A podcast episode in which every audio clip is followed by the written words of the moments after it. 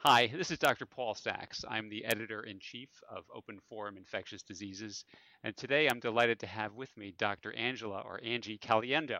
She is professor and vice chair of the Department of Medicine at Brown University. And before this, she was the medical director of the microbiology laboratory at Emory for 14 years. And before that, she and I were co fellows in infectious diseases way back when. So, Angie, what we're going to talk about today is where the microlab is heading. Why don't we just start big picture? What do you think are the major trends in diagnostic testing for infectious diseases today in the United States? Well, it's interesting because, you know, after decades of people feeling like there was no progress or major changes in the microbiology laboratory, the last 10 years has been remarkable. And we've seen a lot of molecular testing come into play, but I think where we are now has advanced even further, and it's being driven by clinicians having higher expectations for the laboratory.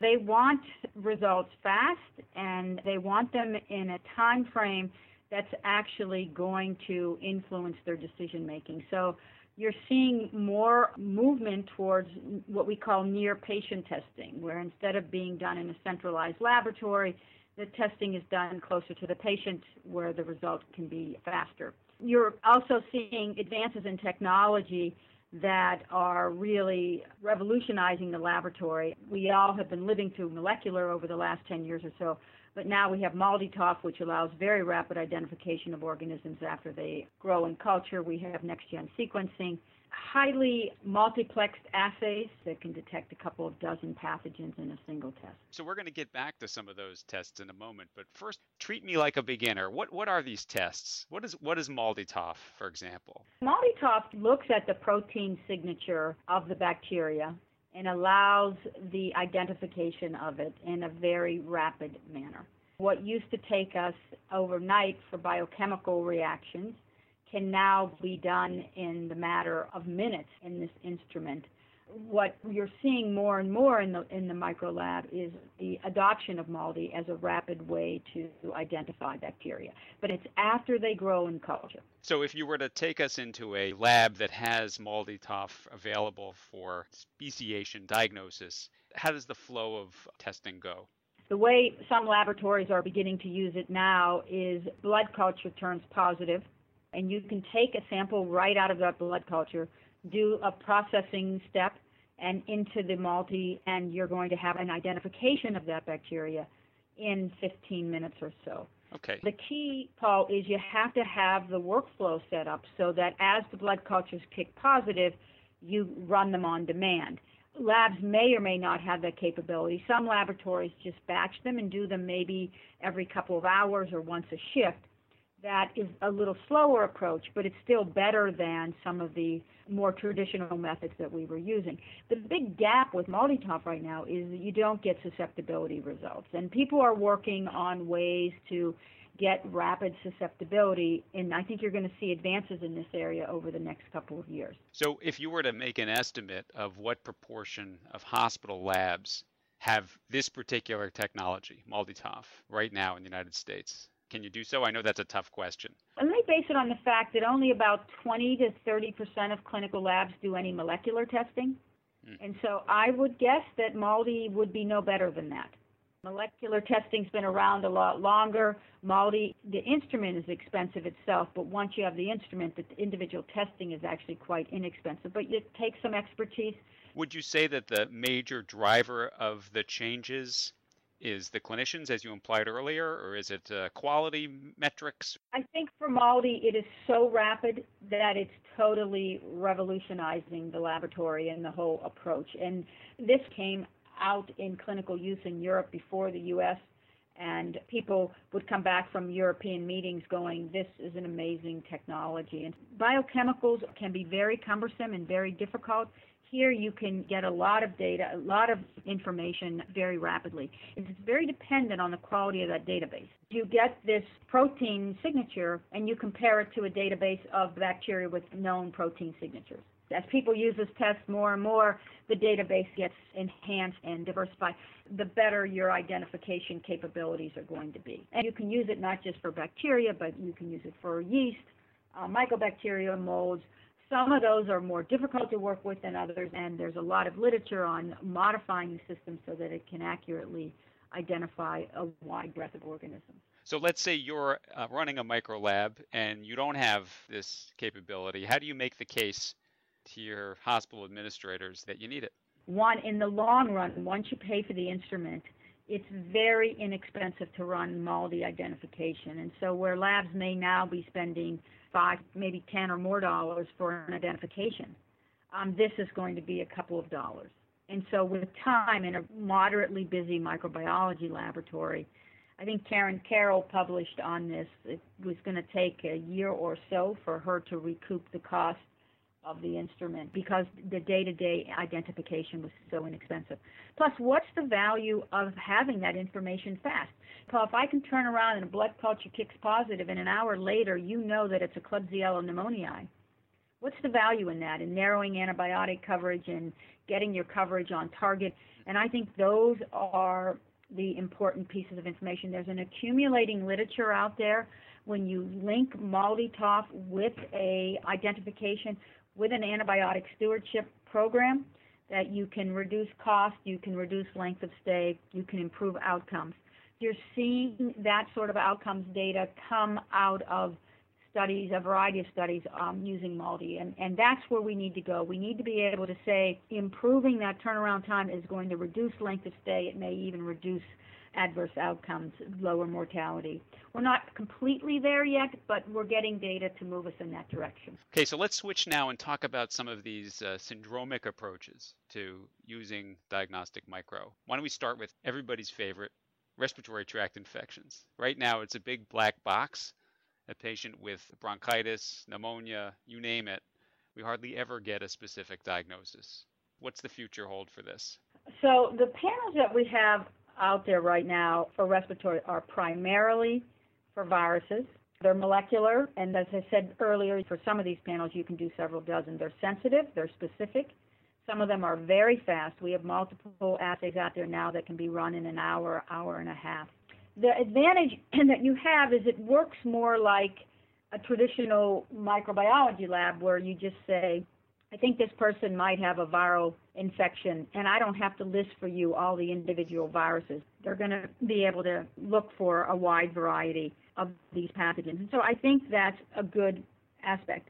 There are few of these assays that have any bacteria on them, and there's a couple of atypical bacteria, and I think there's one or two panels that may have pertussis on there. So they're not great for bacteria, but for the viruses, it seems to work pretty well you can detect a wide range. Now, the criticism of it is, well, I can only treat flu, so why do I care about anything else? The issue there for labs that have adopted this is that one, if it can better target the use of antivirals, so only people with documented flu get the appropriate antiviral, and it can discontinue or reduce the unnecessary use of antibiotics, that there may be some value to that. Yeah, I would say that there would be tremendous patient satisfaction to have a test that says this is what you've got. You've got RSV or adenovirus or rhinovirus, whatever, and then avoid the overuse of antibiotics. Very exciting. I have heard anecdotally that clinicians really love these, and uh, I could especially imagine them being quite useful in management of the immunocompromised host. The immunocompromised host gives you a challenge because rhinovirus can make people incredibly sick who are immunocompromised. Viruses that you don't think about causing severe illness. But the other aspect of immunocompromised hosts is that they can shed the nucleic acid for long periods of time. And it makes the interpretation of it a little bit challenging. So you kind of have to put it into a context. Are they still symptomatic or have they moved on to another cause of the respiratory symptoms? And all you're looking at is persistent shedding of nucleic acid. Mm, no, it will be challenging to incorporate the information into the right clinical context but generally knowledge is power. that's my yes. view on these things. Yes. Let's shift now to diagnosing gastroenteritis and working up GI pathogens has always been very challenging in the microlab. What's the future hold here? In a very low yield proposition. Yeah. The vast majority of stool cultures are negative. There's a lot of work involved in doing the bacterial culture. Most laboratories prior to these highly multiplex molecular panels weren't even looking for viral pathogens. It's amazing the number of laboratories in this country that have moved parasitology out to a reference laboratory and will only do the antigen testing for cryptosporidium and giardia. Hmm. So as labs see there's a lot of effort that goes into this, I'm not getting a lot of yield. They're doing less and less in house. So what you have now are panels. I think there's three separate companies that have FDA cleared panels out there that will detect a variety of bacteria, viruses, and parasites. Some of the companies have put all those pathogens into one test. Other companies have broken them out into, okay, you can look for parasites, you can look for viruses, or you can look for bacteria. And they've gone to a more modular approach.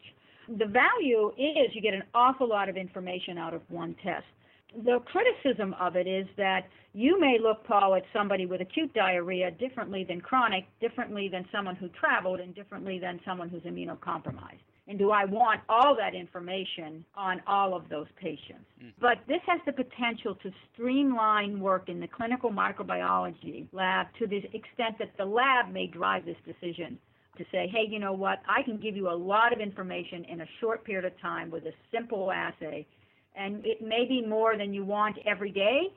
Some of my colleagues have said, let me sit down with my medical group and see if some of these pathogens they don't want reported mm. And work through it that way.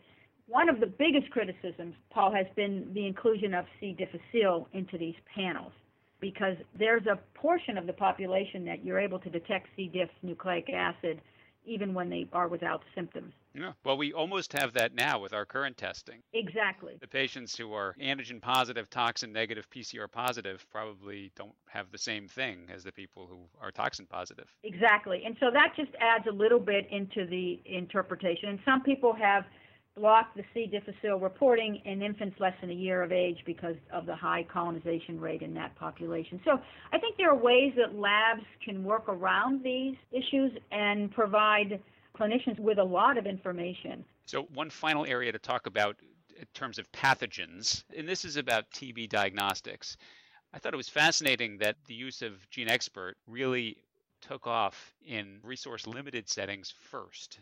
And it's only now that we're adopting it for diagnosis and ruling out of TB in low prevalence areas. So, how do you think the use of Xpert in particular or other TB diagnostics fit in low prevalence TB settings like the United States? You know, it's interesting. When I was at Emory, we had a quite high prevalence of TB considering we were in the United States in the Atlanta area. And so we found the test quite useful. Several of the larger hospitals in the city used it on all positive smears, which is the CDC guideline that was put out there multiple years ago. If you have a high suspicion to actually do the testing, many laboratories never adopted that because they don't have that many cases and it can be actually very costly. What the Xpert has done, Paul, is made the test simple to use, rapid, and on a platform that laboratories may already be using for respiratory testing or some other sort of C. diff testing. And so they already have the technology in the laboratory, and now they're just adding the cartridge to it. And there's some meta analysis out there to show that even in low prevalence populations, it can be cost effective to do the PCR testing and to rule people in and rule people out.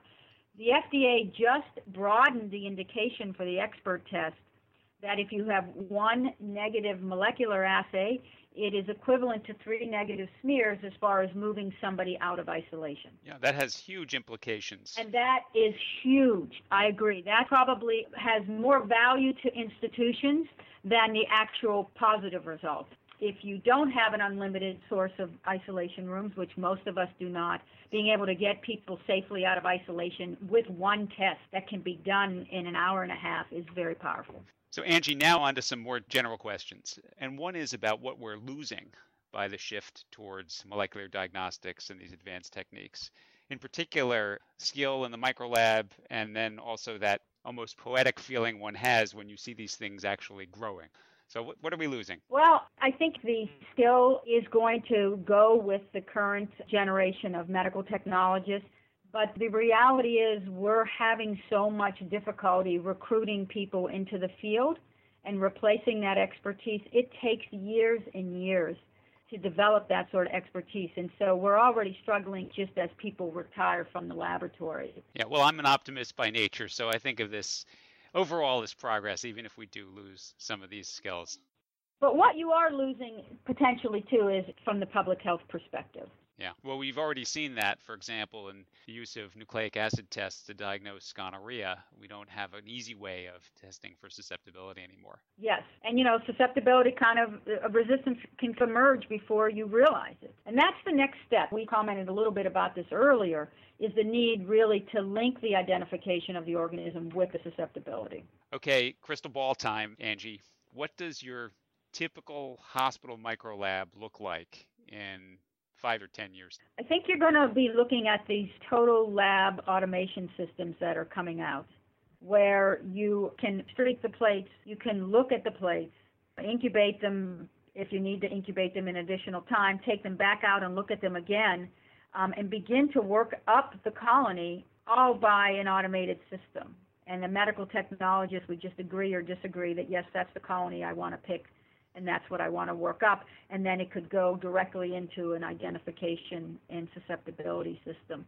These systems are in development. Some labs that are at the cutting edge of this are bringing this type of technology into their microbiology laboratory. And micro has traditionally not been a highly automated area of the clinical laboratory.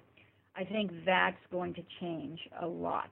I think we're also going to figure out the rapid susceptibility. You know, in some cases, they're doing this by molecular, looking for genetic determinants of resistance. I don't think we'll be able to do all of it that way because it, the genetics behind resistance for bacteria is extremely complex.